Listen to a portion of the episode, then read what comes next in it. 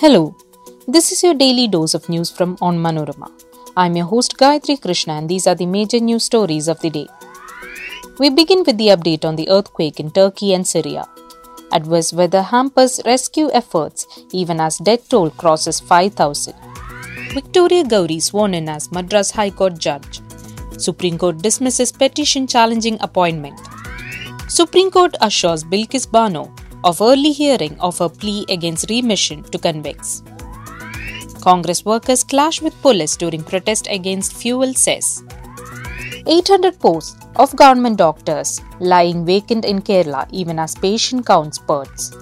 Let's get into the details.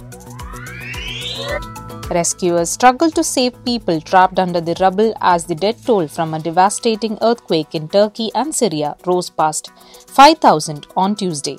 In the Turkish city of Antakya, near the Syrian border, where 10 story buildings had crumbled onto the streets, rescue work was on only at one out of dozens of mounds of rubble. The temperature was close to freezing as the rain came down and there was no electricity or fuel in the city.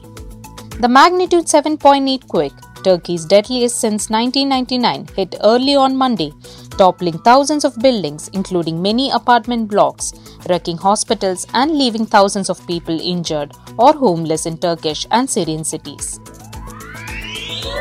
The Supreme Court on Tuesday dismissed the petitions challenging Victoria Gowri's appointment as Madras High Court judge soon after her swearing in ceremony.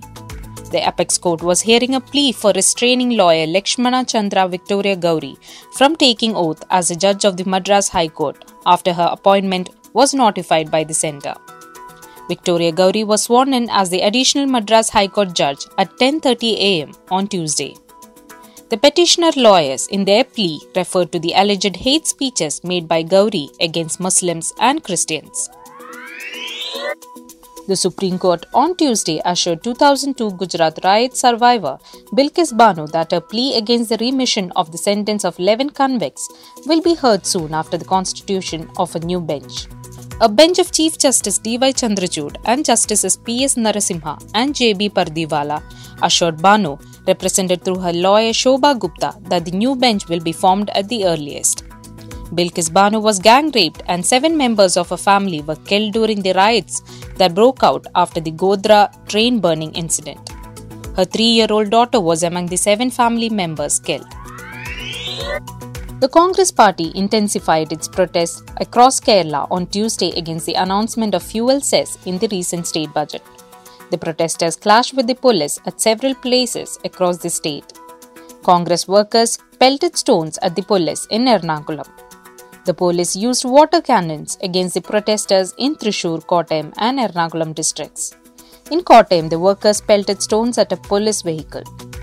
Meanwhile, four MLAs of the opposition UDF are on an indefinite satyagraha in front of the legislative complex in protest against what they call the worst ever budget in Kerala history. Even as government hospitals in Kerala are witnessing a rush of patients, several posts of doctors are lying vacant. The health department estimates a shortage of 800 doctors, primarily specialist ones. There are 400 vacancies in district and taluk hospitals as well as community health centers. Sanction for appointing doctors in the 1,200 posts announced by the first Pinarayi Vijayan government is still awaited.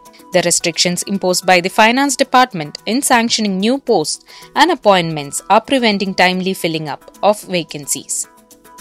Earlier, it was reported that the mounting vacancies of doctors in the public healthcare sector is because of the reluctance of qualified medical professionals to join government hospitals. Often, government hospitals run the show with doctors provided on a temporary basis by the National Rural Health Mission. That brings us to the end of this episode. Thank you so much for listening to Daily News Tours, hosted by me, Gayatri Krishna, and produced by Vishnu, with technical support by Idea Brew Studios. Follow onmanorama.com for detailed updates on the latest news and be sure to come back tomorrow.